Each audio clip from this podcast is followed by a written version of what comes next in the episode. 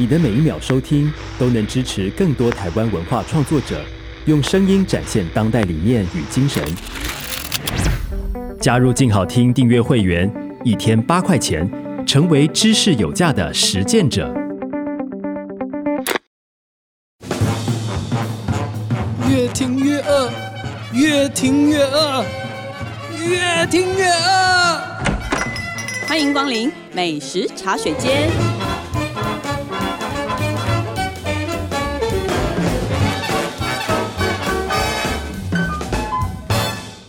大家好，这里是静好听与静周刊共同制作播出的节目，我是静周刊美食旅游组的副总编辑林义君。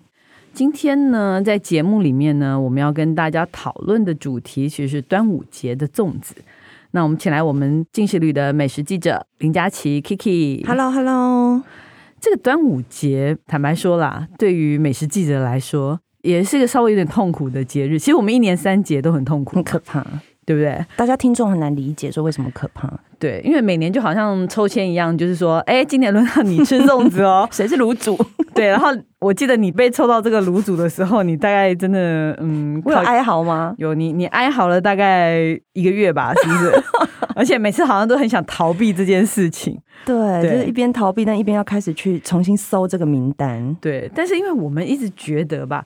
美食记者觉得每年哎，怎么又要吃粽子？觉得好像挺烦的。可是我们还是觉得啦，就是粽子，尤其现在因为疫情期间，即使是疫情，可能没有划龙舟，就是可能没有那些什么节庆的这些活动，但怎么样，粽子总是要吃吧？嗯，我觉得这是一个仪式感，对，对不对？对，就是如果大家都觉得这件事情不重要，OK，中秋节不用吃月饼，然后过年不用买年菜，就是不用准备年夜饭。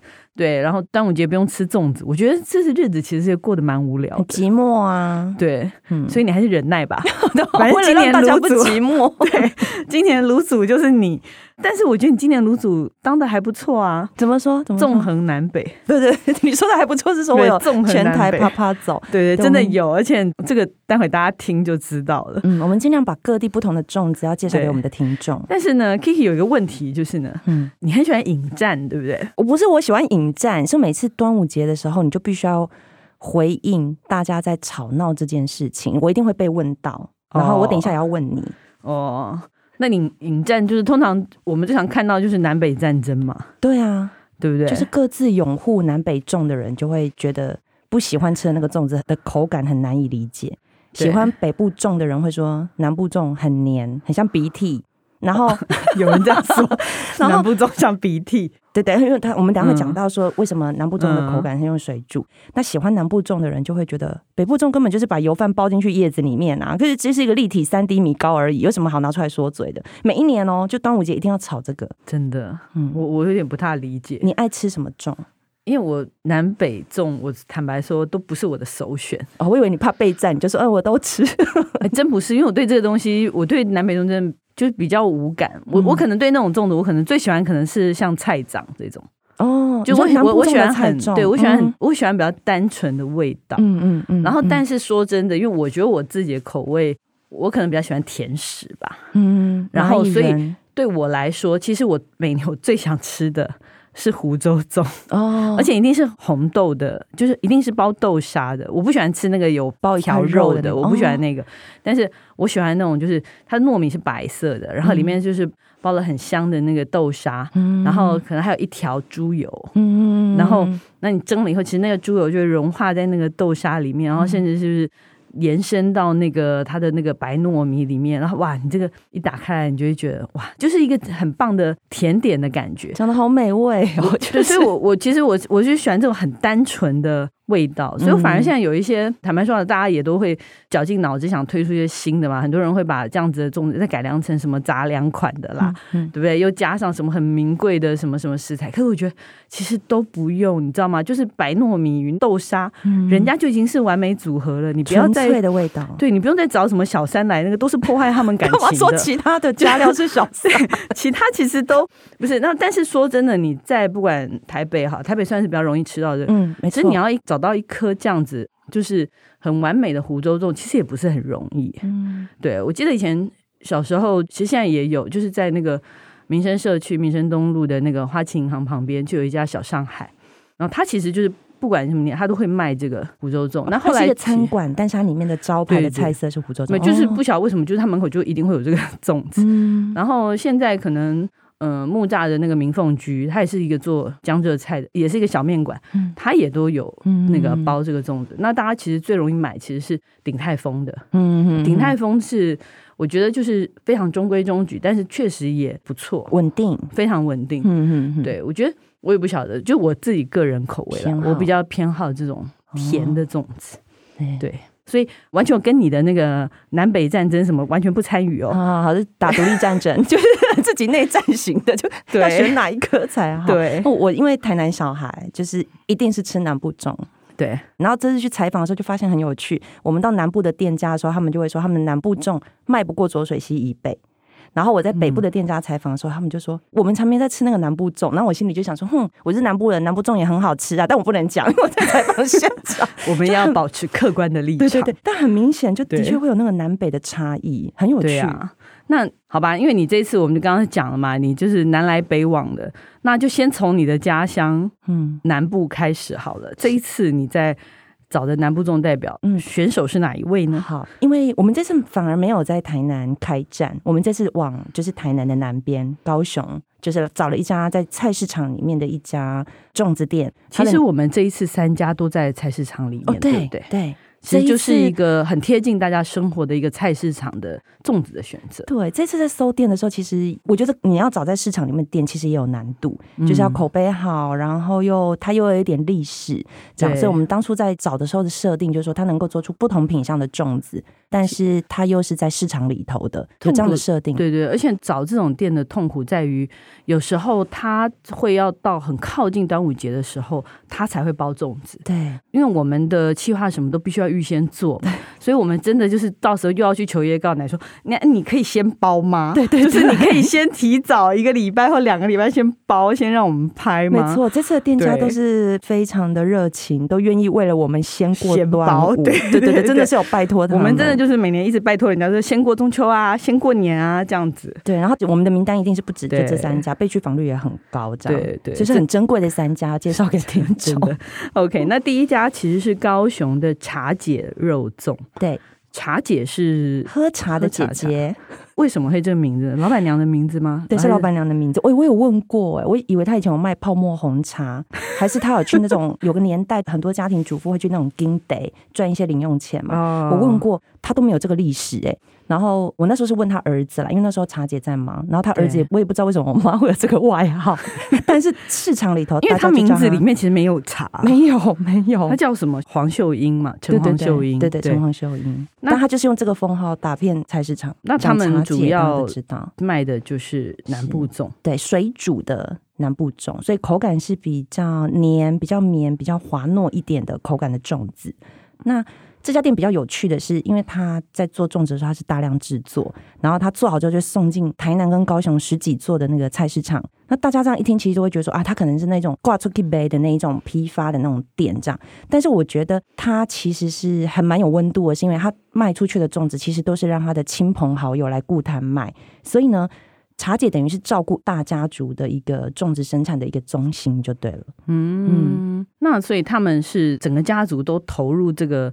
等于说是一个粽子产业，嗯，可以这么说，有点像一条龙。那茶姐她做就是前面制作的过程，我们有去看她制作的地方，这样。嗯，我们是早上大概七八点的时候就到她那个制作那个大厨房去看。然后这个厨房呢是坐落在一个矮的一个平房里面。然后我们靠近那个门口哦，就闻到那种里面有那种水煮粽叶的那种味道，叶子味道很重，很明显哈。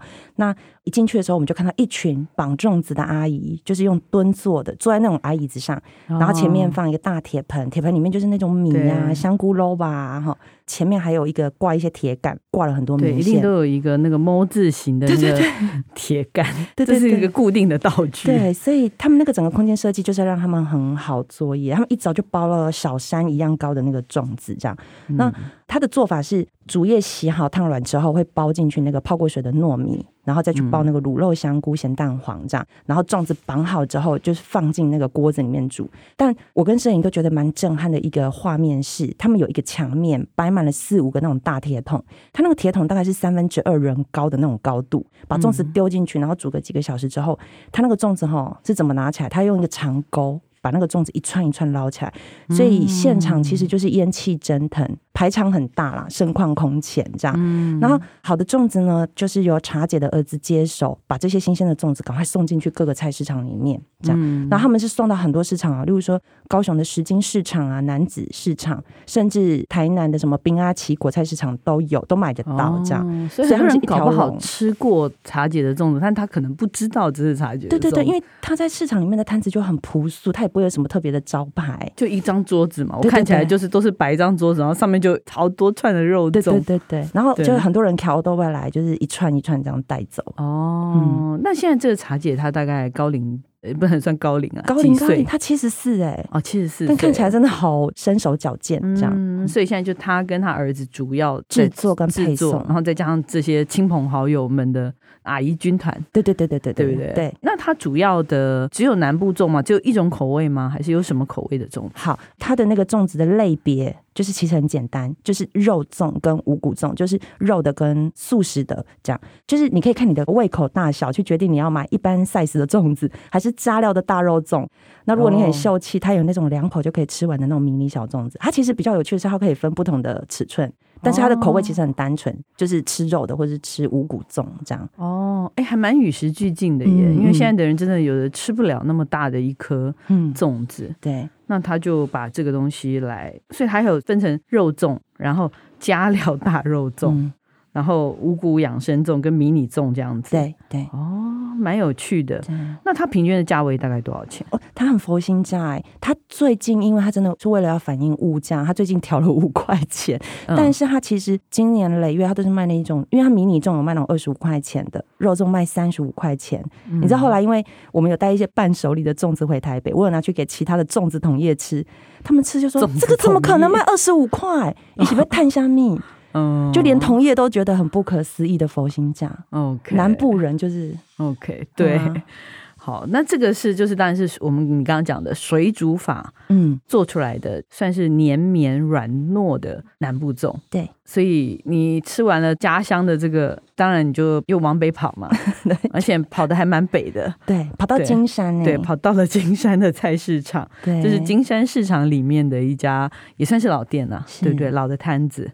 叫富品家传统美食，对，富是富有的富，对，品是品味商品的品，对。家庭的家，对。其实这一家，因为我们都不陌生嘛，嗯，逢年过节就去打扰他。嗯，我记得我们过年的时候也拍过，因为他也做了很多的柜，就是各种的那种米类点米类的点心，做的很好又很可爱。对，哎，我没想到他端午节也有卖粽子，而且品相很多哦，他粽子的口味至少有五六种以上，很厉害。所以它是端午前夕会加开生产线，对对对对对。OK，那它是怎么样？这这是一个什么样？你还是介绍一下，它是什么样的背景？好好好，这个富平家他们李家三代其实都是在金山生活。那我们去采访联络的时候的，现在第三代主理人叫李东展，这样哈。那我们都称他们李家其实是米食专家，为什么？是因为东展的阿公阿妈那一辈就开始在金山他们自己的田里面就种稻子，所以那个阿妈她就很会做米的点心。然后到了他爸爸妈妈那一代，他们就开始摆摊在市场里面做生意，结果。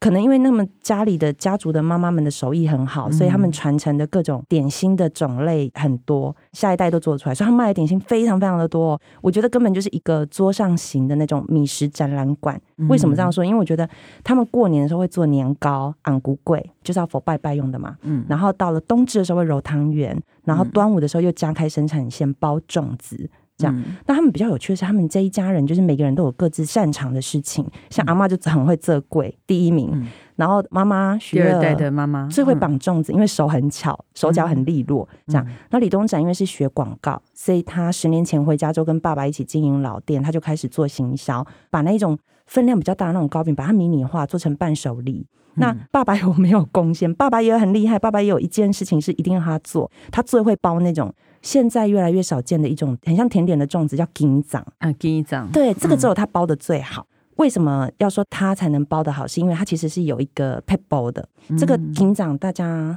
应该会有一点点印象啊，就是它的样子长得其实就是黄色的，然后你放在灯下面看，它其实有点透明、晶亮的样子嘛。用国语来说，它是碱粽，碱粽，因为它加了碱油对在里面，所以李爸爸特别会包这个减重。对对对，他就说为什么这个要。就是他来做才做得好的原因，是因为我大概讲一下它的制作过程哈。嗯，他就说呢，给长的做法其实是把圆糯米去拌那个碱油，拌好之后就取适当的量放在粽叶里面绑绳，你不能绑满哦。嗯，然后他就说，因为呢，这个给长下去水煮的时候要煮三个小时，它其实会膨胀，有时候膨胀一倍甚至一倍之多。你如果没有绑好的话，它那个馅料就会流出来，样子就不好看。但你爸爸包的那个给长是真的很好看。然后我就问他说：“那撇步到底是什么？”他就拿起来对着我就摇一摇，说：“你有没有听到那个切切的声音？”我说：“哇。”然后我说：“啊，然后嘞？”他说：“就是这样。”然后我说：“所以我还是不懂。”所以他们生的时候是有一个，就他要听那个声音，对他可能靠那个声音去判断说：“哎，我的量有没有刚好？然后空隙有多少？有点神秘，对不对？”不会，就是很像那个很厉害赌神摇骰子的时候，都是先听那个声音啊。他可能听的声音就知道哦，这个分量差不多。对对对对。哎，那我很好奇，你刚刚讲的减重是水煮，到底是水煮还是蒸煮？这一家的做法哈，因为这边是比较北部粽的流派，所以他们家的粽子都是用蒸的。哦，都是用蒸的，所以给长也是用蒸的，是是。OK。然后那个给长是真的很立体哦，因为我也很喜欢吃给长，但是给长其实我也蛮喜欢吃给长，可是你们就仅次于湖州粽，真的是蚂蚁人呢，就是 因为它可以，对，因为它可以淋蜂蜜跟白糖，你是淋蜂蜜的，对哦，OK OK，还可以淋二沙这样，对，所以你刚刚讲这个时候，我特别留意，对。可以去他人，因为真的要找到做好的给长的店也非常不容易，而且越来越少，越来越少。常常以前都是某个妈妈，你就记得啊，那某个妈妈要做，可是你今年吃到，明年就不一定吃到啦。所以我每次吃到都觉得啊，好珍惜哦，好像会觉得好像吃一次就不知道下一次什么时候吃到。我的家族里面也是我奶奶非常会包给长，嗯，那她离开之后，我们家族没有人会做这个，对对对对，真的，嗯。哎、欸，我们好像就是这样子就歪楼了，都没有讲他家的北部粽，还是要讲一下吧。好了，他们家的北部粽呢，其实是那种蛋黄粽的口味哈。那很明显就是米粒比较分明，比较干爽一点的。那它的做法是先擦碱，就是先炒一个卤汁，然后另外那个饭呢，圆糯米是放在那种木质的那种饭斗里面蒸熟，炒好的那个料呢，整桶倒进去那个木桶里面拌。拌好之后就很像拌了油饭嘛，对不对？就是油饭，就是油饭，对对。所以啊，所以有的人说他们就是油饭啊，就是其来有志这样。就油饭穿大衣，对对对对对对。然后呢，穿大衣之前还要先填进去什么卤好的香菇啦、肉啊，还有一整颗咸蛋黄这样子。嗯、然后他们家有个秘密武器，就是菜脯，哦、有一些系列的粽子会加菜脯。那他们家是有的，但是他那个菜包感觉小小的，可是它其实是很费工的。他要先泡洗去那个咸味，然后炒到干爽，这样。对，这个就是看大家喜欢或不喜欢了。因为有些人喜欢一定要有一点点菜脯的味道，有些人是很不喜欢菜脯的在里面。这个完全看大家口味。那这一家是是有的，是有的。对，OK。那除了我们刚刚讲的减重，OK，北部粽就是古早味的蛋黄粽嘛，北部粽。那还有什么是你觉得特别的东西？他们家有个很酷的粽子叫龟掌，而且有一个非常美的名字叫碧绿龟掌。所以从这个龟就是果，对不对？对，一个米在一个果子的果。对对对。那台语讲龟掌，龟掌，对，糯米做成的的一种米类的点心。那这个碧绿龟掌呢，是李东展那个九十岁的阿嬷传下来的家传味道。我们去他们家厨房的时候，就看到阿嬷在包这个龟掌，这样啊。我有看到阿嬷的照片，阿妈好可爱，阿嬷很可爱，阿嬷就是圆圆，一直笑笑。我想摄影一直说阿嬷求解求解，你怎么知道？一定是这样，因为她笑的。好尴尬哦，有几张啦，有几张，我们选了，尴尬，没有，因为我是看一串的照片嘛。阿嬷还是有少女心，态，就会有偶包，有有有。那后来选了阿嬷笑的很自然的一慈祥，很可爱。阿嬷就老碎老碎，对对对。那这个龟长是有什么特别的？我觉得这个龟长还有。记录了金山的风土，怎么这么说？是因为他们就讲说哈，因为金山这个地区有溪谷啊、山畔，那这些地理位置就会长出很多的这种野生的叫青苎麻的这种野草，这样。然后他们当地人就会去采集，回家之后杀青煮好之后，加进去圆糯米跟蓬莱米混合的那个米浆，出来的那个米浆是绿色的，很春天的感觉。嗯，然后呢，他会再把它做成那一个绿色的糯米团之后，再加进去香菇、卤肉跟菜脯，然后蒸，已经是蒸好了。其实这个有点有趣。它是已经把一个熟的桂再放在粽叶里面，那就跟那个一样啊，就是油饭穿大衣，你一直要提醒大家吵架，那个龟龟 长又穿了，对对，防寒外套，防寒外套。因为呃，如果是有一些人的龟长，它是怎么讲？生的米浆、生的食材放进去，然后一次蒸熟，嗯、但它的制成跟人家不大一样，我就很好奇，嗯、我就问他，他就说：“那你吃吃看嘛。”然后我打开之后我就懂了，秒懂为什么他的这个做法其实是可以确保你打开那个叶子的时候，那个粿不会粘。在那个叶子上，所以你倒在盘子里面的那个龟掌是形状很立体、很漂亮的。他们连这个小细节，他们都有注意但。但是应该还是可以沾染一些粽叶的一个香气，有有有有，对不对？还是让它多添了一个香味啦。对，就除了竹叶香，还有一点那一种野草的那种幽微的那个味道。嗯，所以这三种是你特别推荐的，我觉得很有趣。对对。那这个是在金山的，嗯，然后接着又往南跑，其实应该说是我们就找了另外一个比较经典的类型啦，嗯，比较客家口味的粽子，对对对，对。那这次是到哪个菜市场去？好，我们这次就团队就到那个新竹南寮市场里面的一家米食专卖店，叫做玉和园米食坊，名字很秀丽，那、哦、很像荔枝。什么？没有，我一直想说玉荷包，玉荷圆，就就是差不多的字啊，对不对？还蛮雅的。对，然后但是圆是团圆的圆，对对。啊，没有卖荔枝，是卖各种米类，感觉很香，感觉很甜美的一个名字。对对对对啊，确实，老板就是是个温暖的妈妈，叫做刘明珠，明珠妈妈。对，然后这个摊子平常其实常态在卖，就是油饭啊、菜头粿，还有一些草仔粿，因为在客家聚落里面，其实会有卖。一些那种菜包，他们叫菜包，其实外面是糯米的那个皮。啊，我好喜欢吃这个哦。对，那这个妈妈就是很擅长做这件事。那她比较有趣的是，她的摊子在市场里面，她的摊子的右前方是她老公的鸡肉摊，左前方是她公公婆婆的猪肉摊。他们就是一个市场的黄金三角这样。哦，对，哇，什么都有供应这样子。对对对。那她其实一开始是在公婆的那个摊子上包水饺。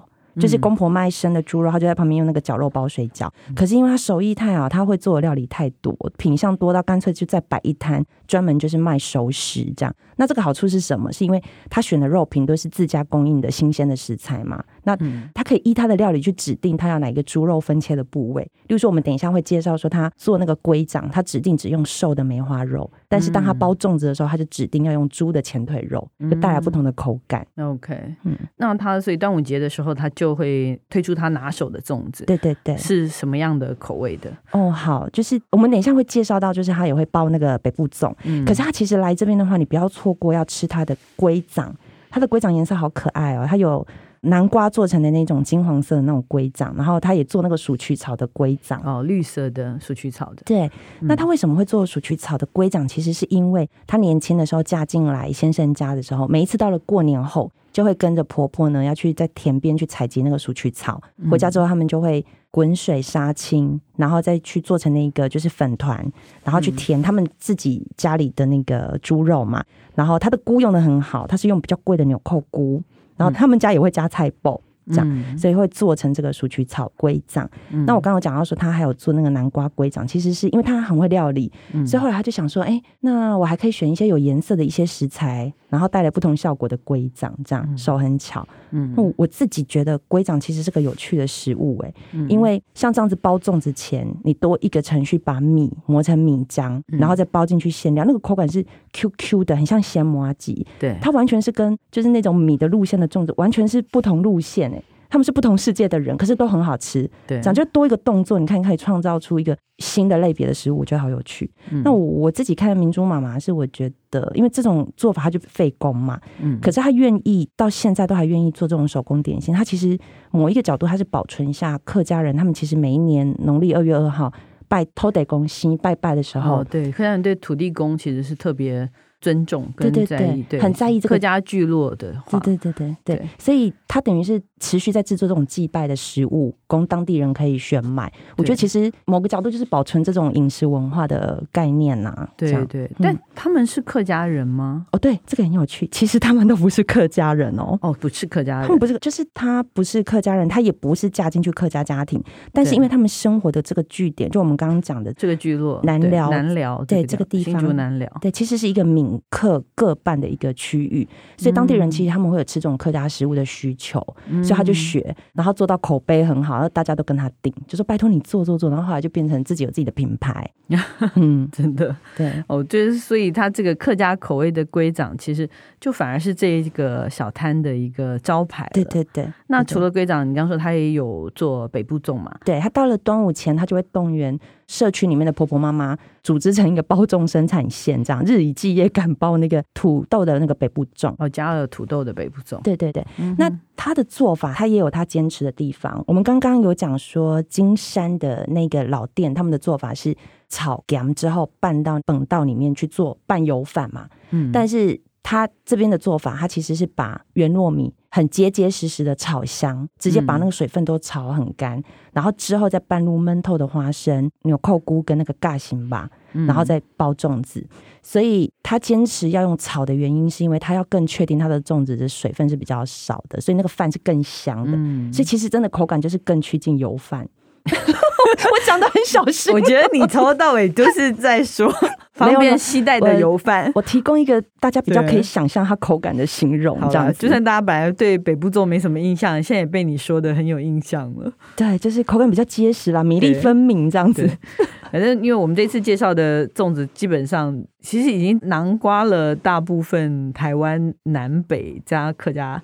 北部客家族群的口味了，都照顾到了，比较介绍到台湾本岛之内的粽子的各种类型了。对对对对，就基本款的，大家下次你要做一个，就是囊括到整个亚洲。拜托，以前那个 很常做啊。其实我们以前常做，我们还做过什么原住民粽子，我们还做过异国粽，记不记得？对，我们什么粽子其实都做，真是吃过越南。我们现在是返璞归真，就是 就是外面逛了太大一圈了，就回来说，哎，想想还是研究自己家乡的粽子好了。但也很有趣，很有趣。我觉得蛮有趣，我觉得其实下次明年我们可以想想看，就是找就是美食记者们，大家各自个人口味的粽子。现在那个听众看不到我在冒汗，我们端午还没过完，就在想明年要做什么题目，我们要预先准备嘛，对对对对对。OK，那希望反正端午节马上就要到了，然后如果你还没有想好你要吃什么粽子的话，哎，也可以就是赶快照这几家店去想办法，哎，是不是都能再配啊？对对对，我们这次选的店家除了就是是老店有口碑，在市场里面。卖的很好，其实还有个重点，就是因为现在疫情，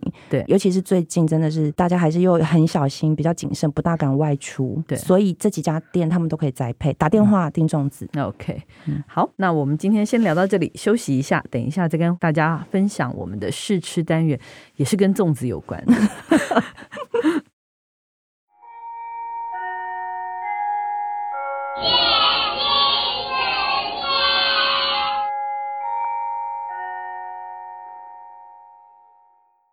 Hello，欢迎回来我们的试吃单元。其实我们今天试吃单元跟粽子有关。嗯，我们讲的是吃粽子的时候的蘸酱。嗯，那我觉得这个大家其实应该都有。很多的个人偏好，嗯，对，我们刚才也在录音室里面调查了一下，对啊，我们的金好听的同事们都没有什么创意，为什么？为什么？因为他们都只吃爱插牌甜辣酱，那个是标配，对这个叫做经典，对对对，我就说，如果是那个我们都这样干的话，美食记者都没饭吃。哦，对对对，我们要替大家找一些不同的组合方式。对，那当然啦，我觉得很多人有些人会觉得，哎，如果你粽子做的足够好吃。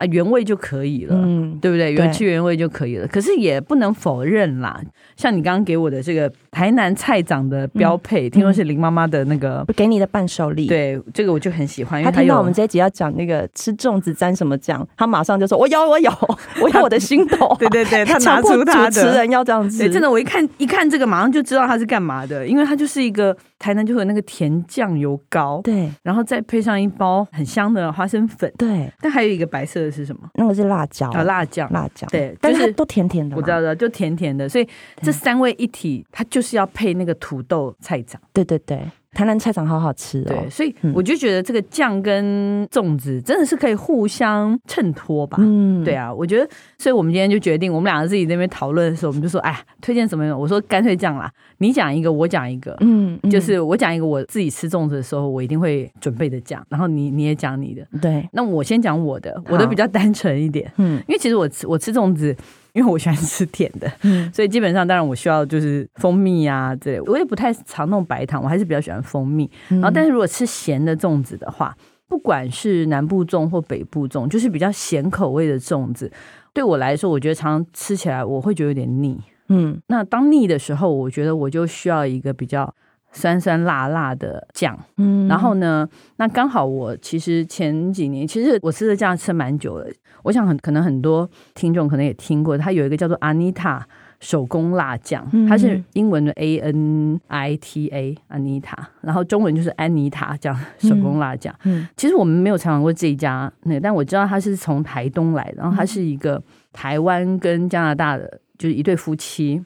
听起来应该是加拿大人娶台湾太太，嗯、但我不太确定。然后在他们的厨房里面诞生了一款辣酱，嗯、然后呢，这个辣椒是台东气做的那个。嗯的辣椒，我们自己的本土的辣椒，对，是用台湾的辣椒做，嗯、但是口味呢是比较像那种美墨辣酱。我想大家可能知道，就吃墨西哥菜的时候，其实你会有那种酸酸辣辣的，就是有时候会配 taco 啊或什么的酱。嗯、你这样一讲，我的口水就渗出来了。我记得我第一次看到这一瓶酱是在台中的某个面包店，啊、我记得我第一次买的时候，哦、对，它就在架上，然后我朋友就说。这个它有五种口味，我我讲它有经典呐、啊，然后鬼椒、封魔、火吻什么金旺来，但是呢，我就想，哎，那我就买它的那个经典辣酱，嗯。啊，结果真的回家一吃，真的是惊为天人，你知道吗？它沾什么都真的很好吃。哦、你说沾肉类，哎，也可以，嗯、可是我会觉得说，哇，它沾这种就是肉粽类很腻的东西的时候，嗯、哇，你就觉得它非常的开胃。嗯，你要不要先吃一口看看？你要你你沾一个点看看，然后。那现在它变得比较，就是之前它其实好像因为，嗯，就是都在这些小店买到，有点就是不太确定。我那时候为什么会买，就是觉得，哎，我觉得在这边看到了以后，我下一次要再买到它，不知道在什么时候。那它最近销售通路比较，它在家乐福的量贩呐、啊，或者是大润发或杰森超市，那或者是网络上就是全家的那个 app 的，会辣呢，会辣呢。等一下还蛮辣的。它前面是先甜甜的，辣在中段。我们今天吃的是鬼椒的，所以是最辣的吗？不是，它只是经典的是一般辣，然后鬼椒是它上面的一级，嗯，再上去就是封魔。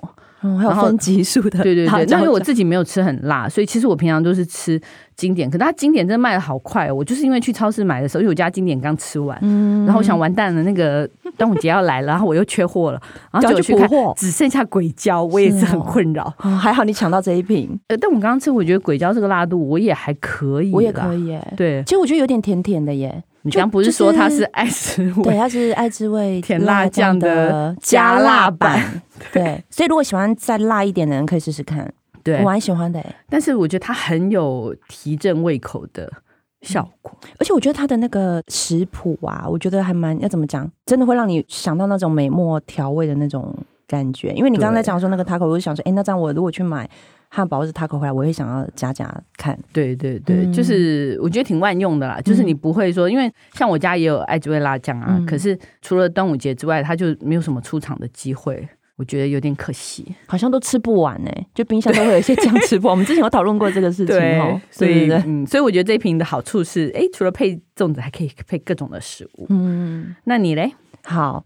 我觉得那个那时候主持人讲说，哎、我们那个新品试吃要讨论什么时候？然后老大就说我们来讨论酱这件事情的时候，我觉得太有趣了。那因为这个命题呢，我就重新去回顾说，到底我们家吃什么酱？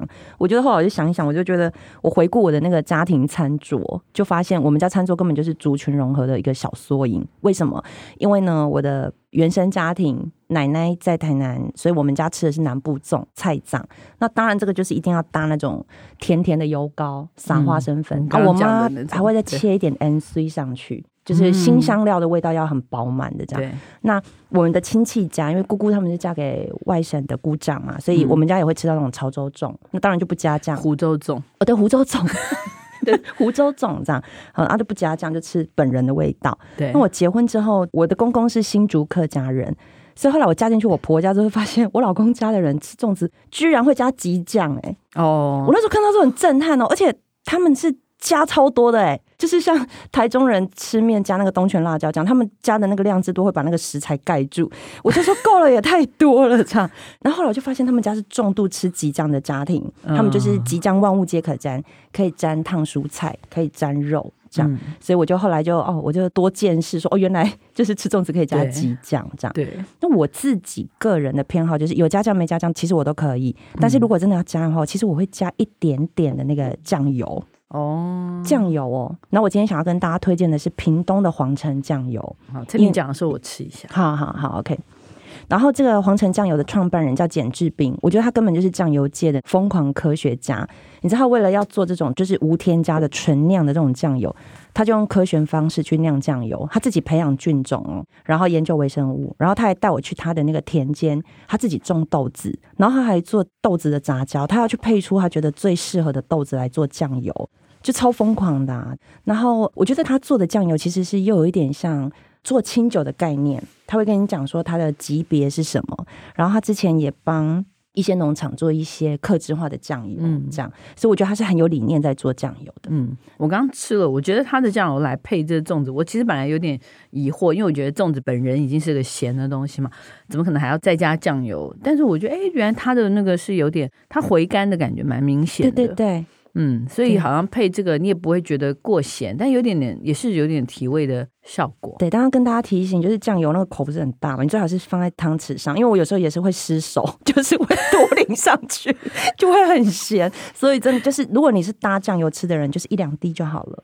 嗯，其实就是它就是提一个有一个回甘的效果，对对对，而且就可以解腻，对对对。所以反正到了粽子的季节，大家也是发挥大家创意的季节，嗯，就是可以把冰箱里没有吃完的酱料都拿出来看一看，看看今年的端午节你会发明什么样的搭配的吃法，对对，也是蛮好玩的一件事情。嗯，OK，希望大家喜欢我们今天的节目。如果想知道更多更及时的美食情报，欢迎关注进食旅的 FB、YouTube 频道，或者是镜周刊的网站。再次感谢大家的收听，也请持续锁定由静好听与镜周刊共同制作播出的美食茶水间。我们下次见，拜拜。拜拜。想听爱听，就在静好听。